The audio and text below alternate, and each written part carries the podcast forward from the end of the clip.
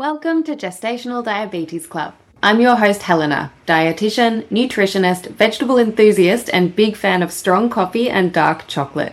Join me here each week to chat about all things gestational diabetes. We'll cover everything you need to know about your nutrition, lifestyle, and all the messy bits in between so that you can feel empowered to optimize your blood sugar, grow a healthy baby, and create sustainable healthy habits to last a whole lifetime without the stress, overwhelm, guilt, or confusion. Thanks so much for joining me, and I hope you love it here. Hey everyone, welcome back to Gestational Diabetes Club. Today's episode is about vitamin D. Now, no one really asked for this topic, but I decided that I wanted to talk about it because I think that vitamin D is a pretty underrated secret weapon when it comes to balancing your blood sugar, and it can make a really big difference to your total pregnancy outcomes. So I thought that it was worth covering. And it's not just important for pregnancy, actually. I feel like for a while, vitamin D just really flew under the radar a bit we are starting to get more and more research suggesting that vitamin D plays a role in all sorts of different areas regarding our health. So, really important to know about, and I want to give it the spotlight that it deserves. So, what do you probably already know about vitamin D? It's the sunshine nutrient. I think that it is probably most well known for regulating calcium um, as well as phosphorus levels in the blood and supporting our bone health. And basically, you need vitamin D to be able to absorb things like calcium and phosphorus. So, pregnancy is considered a time of high vitamin D demand. Um, the body actually utilizes a lot more vitamin D to maintain the growth of your baby's skeleton. So, there is a risk of deficiency during and post pregnancy. And vitamin D deficiency results in impaired bone mineralization, which is called osteomalacia, and can make the bones much more vulnerable to fractures. So, really important to be getting enough. So, as I mentioned, you also need to be getting enough calcium for this process to work properly. So, just a quick side note that is also especially critical during pregnancy.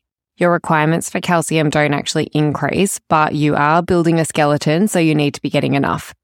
It's a tricky nutrient because, and this is still on calcium, because a blood test won't tell you if you have a deficiency. And what will happen is that your body will release calcium from your bones and teeth where it's stored to support the building of bub skeleton, as well as all the other functions of your own body, like nerve and heart function. And it needs a certain amount in the bloodstream to be able to do those things. So you'll always kind of see a consistent level of calcium in the blood unless there's something quite serious going on. Um, and not getting enough basically means that you then compromise the health of your own bones because remember like I said it's with like our body would pull the calcium from our bones to support the other processes. So then you compromise the health of your own bones weakening those and then you're at much greater risk of developing osteopenia and that's the precursor to osteoporosis which is basically where you have really brittle bones that are very prone to fractures. So you probably don't want that. And it can actually be a thing that you can get like, um, you know, osteoporosis and bone breakages and things like that when you're pregnant or breastfeeding. So it's not as uncommon as you think. So please be on top of your calcium. But back to vitamin D. So bone health is one major reason that you need to be on top of it. Um, it also has plenty of other roles, which we're starting to learn more about, like I said. So it's also fairly implicated in inflammation, our immune system function, brain, nervous system, skin, muscles, reproductive organs, and pancreas. And it's now recognized to play a role in lots of different conditions like diabetes, which is relevant for us, heart disease, autoimmune conditions, cancer, respiratory diseases, and even mental health. So, the pancreas and diabetes, and specifically gestational diabetes, is where I obviously want us to focus today. So, stay with me and we'll get on to talking about some of the research in that space in a minute. But first, it's a nutrient that we eat as well as a hormone that we produce. So, we produce it when our skin is exposed to UV radiation from the sun. And it then goes through a conversion process in the liver and kidneys until it's in its active form and sun exposure generally meets about 80% of our requirements. However, this comes with a really big caveat because prolonged exposure to the sun also does increase your risk of skin cancer, as you probably know, which is especially relevant for us here in Australia. So you don't want to be out in the sun for too long and especially not without sun protection. So even if you have a vitamin D deficiency, you really need to make sure that you are being sun safe and conscious of that. So the Cancer Council advises that if the UV is above three or at three, then don't go out in the sun for a prolonged period of time. So generally for most people, incidental exposure of things like your hands and your face and your arms on a summer's day a few times a week is enough to maintain your vitamin D levels. In winter, it's a little bit trickier and you might need like two to three hours across the course of a week. Um, and if you have dark skin, then you would need more sun exposure because the synthesis of vitamin D is not as good, basically. So that's something to keep in mind. Please always, always, always be sun safe. And we also can get vitamin D from a few different food sources, but not very many. So things like oily fish, for example, salmon, uh, eggs, mushrooms that have been flipped upside down and exposed to sunlight. So when they've got their gills facing the sun, they can actually synthesize vitamin D just like us, which is very cool. And there are some fortified products like milk or cereal, and some of the plant based milks might have vitamin D as well but we really can't rely on food alone to meet our needs. So please don't think that you can just be eating salmon once a week and then that you're getting enough vitamin D. It doesn't quite work like that. So, on to pregnancy and gestational diabetes. There is some pretty solid evidence suggesting that optimizing your vitamin D levels can make a big difference to your blood sugar regulation. I'm going to go into a little bit of the specific research here, so stick with me. A 2018 systematic review included over 100 studies, which was a mix of observational studies and randomized control trials, and they found that low vitamin D levels during pregnancy was associated with a higher risk of gestational diabetes. So that's cool to know that if you're deficient, then you're more likely to get gestational diabetes. And then in 2021, an updated systematic review and meta analysis of observational studies only was published. And this one included 29 studies. And they found that, again, low levels of vitamin D significantly increased the risk of developing gestational diabetes. So we've got fairly clear evidence for that at this point. And they found that people who had the lowest risk of gestational diabetes had serum levels of, of vitamin D between 40 and 90. So that really just goes to show that we want to be getting into those upper ranges to really reduce risk of gestational diabetes. So I know most of you listening have probably already got GD, but still cool to know because then, I mean, it obviously also would mean that it's implicated in blood sugar regulation, right? So, specifically looking at women who do have gestational diabetes, in 2019, another systematic review and meta analysis looking into randomized control trials was published. So, that's where it's more like a controlled experiment where they're giving some people vitamin D and not giving other people vitamin D and just seeing what happens. And they found that, so they looked at five of these experiments and they found that supplementing with vitamin D was associated with a decrease in fasting blood sugar, reduced HbA1c, which is more like that average blood sugar across a few months, and reduced serum insulin levels.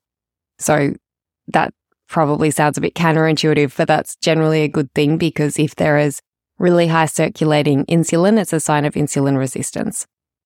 The amount that it decreased fasting blood sugar in particular, I thought was interesting because the average was like 0.5 millimoles per litre. So that's Australian unit.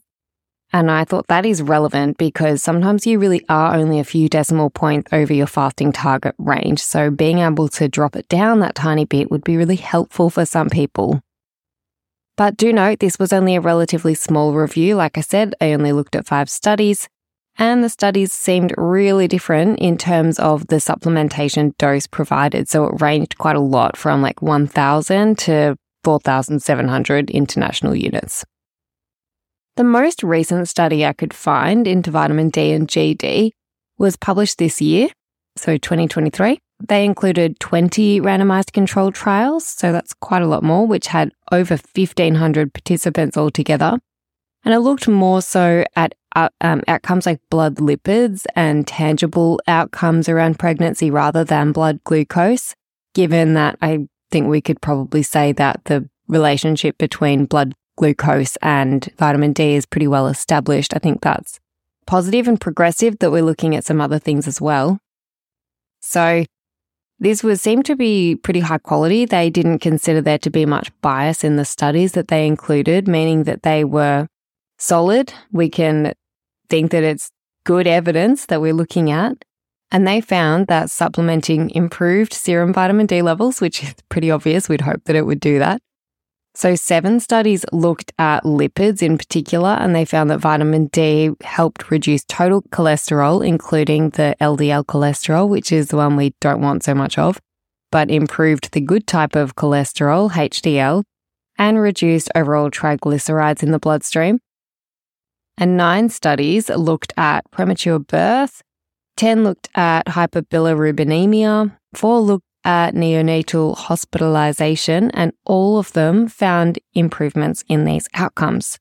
So that's really interesting, finding less risk of premature birth, um, less risk of the baby having really high bilirubin levels, which is like jaundice, and less risk of your bub needing to be hospitalized after birth. So, in a broader context, it's also been pretty well established that vitamin D supports improved outcomes for pregnancy in general regardless of GD status. For example, um, again, reduced rates of premature death, reduced rates of low birth weight, reduced rates of small for gestational age infants, and there's potentially a role in improving developmental outcomes as well. And longer term, vitamin D may also help reduce the likelihood of you going on to develop type 2 diabetes. I didn't read every single study out there about all of this stuff because there were just so many, but the general consensus seems to be that vitamin D deficiency or even insufficiency, so not quite a clinical deficiency, but having like lower um, levels in the bloodstream, is associated with poorer outcomes, and having good supplies supports good outcomes. So, this is particularly strong in those observational studies as opposed to randomized control trials, which is interesting. So, we're seeing it more so like naturally in the population as opposed to like whether or not someone's being supplemented, which I think the association seems to be more so noticing that people with the lower levels, um, you know, for whatever reason, are having those poorer outcomes and there might be other factors going on with that, but it's pretty interesting that there's so much consistency in the research. But getting back to blood sugar specifically, let's look at how it all works. So, without getting too deep into the science of it all, basically, vitamin D seems to work directly on the pancreas so that it actually stimulates insulin production. Therefore, you've got like more of it to use and to help transport the sugar out of the bloodstream as well as helping convert insulin from a precursor form into the active form. So again, you've got more that you can actually utilize. And it also seems to enhance the response of insulin receptors on the cells. So therefore it's easier for the insulin to go and like carry the glucose out of the bloodstream. And it may also reduce inflammation, which we know is implicated in the development of diabetes in general and protect cells in the pancreas from damage. And those cells are the ones that produce insulin. So, lots of ways that it seems to actually have this effect. So, what do you need to be doing? What's your takeaway here?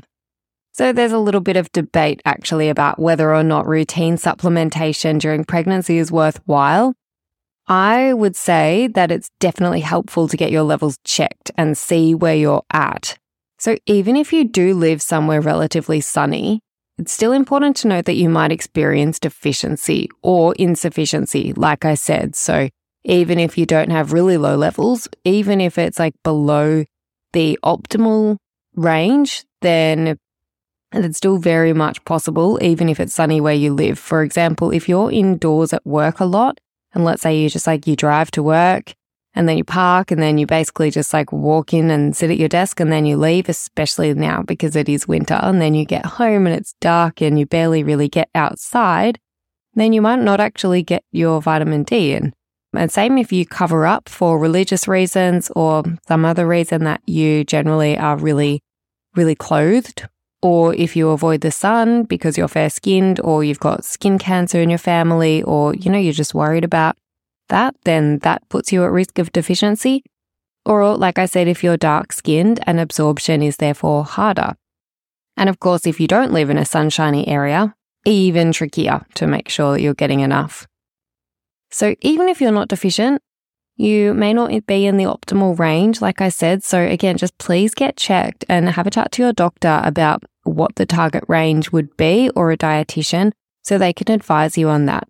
Now, a lot of the prenatal supplements in Australia do already have some vitamin D in them, but the American Pregnancy Society recommends taking an additional supplement on top of this as well, as they generally don't seem to cr- contain a great deal. So, again, I would be having a chat to your doctor, your dietitian, somebody on your team, so that you can just run through how much you're actually taking and how much you need to be taking, particularly in regards to your particular levels. So I'm not going to give you all like a number that you should be taking for the right dose because there actually also isn't any consensus on that.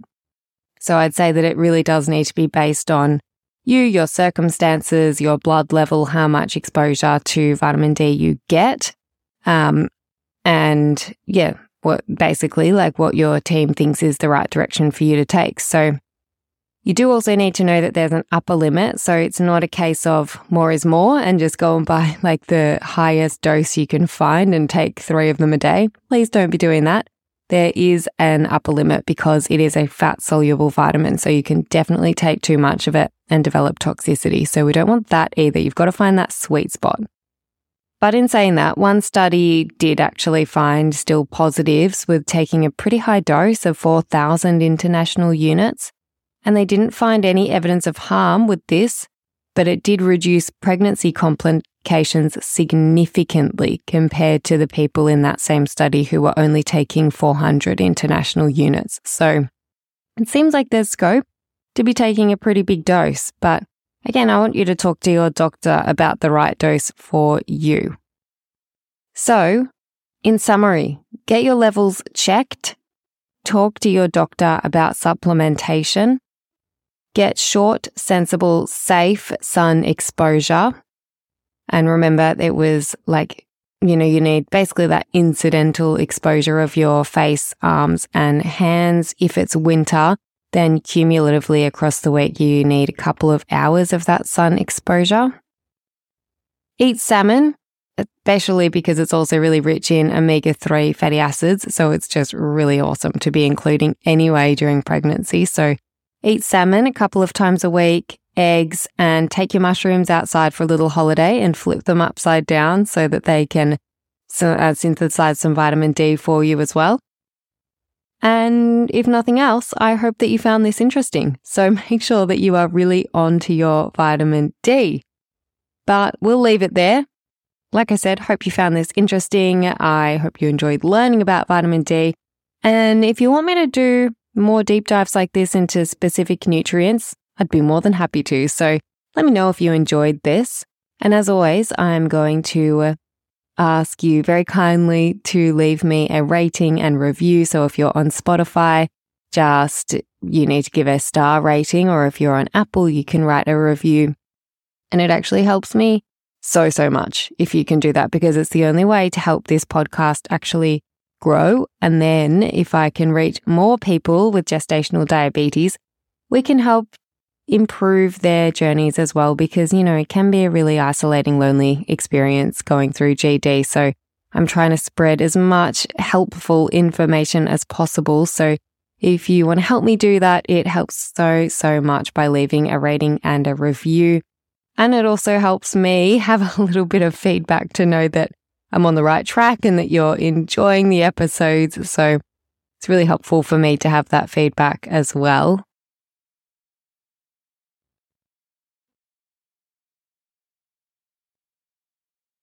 But have a great day. We will chat super soon. Bye.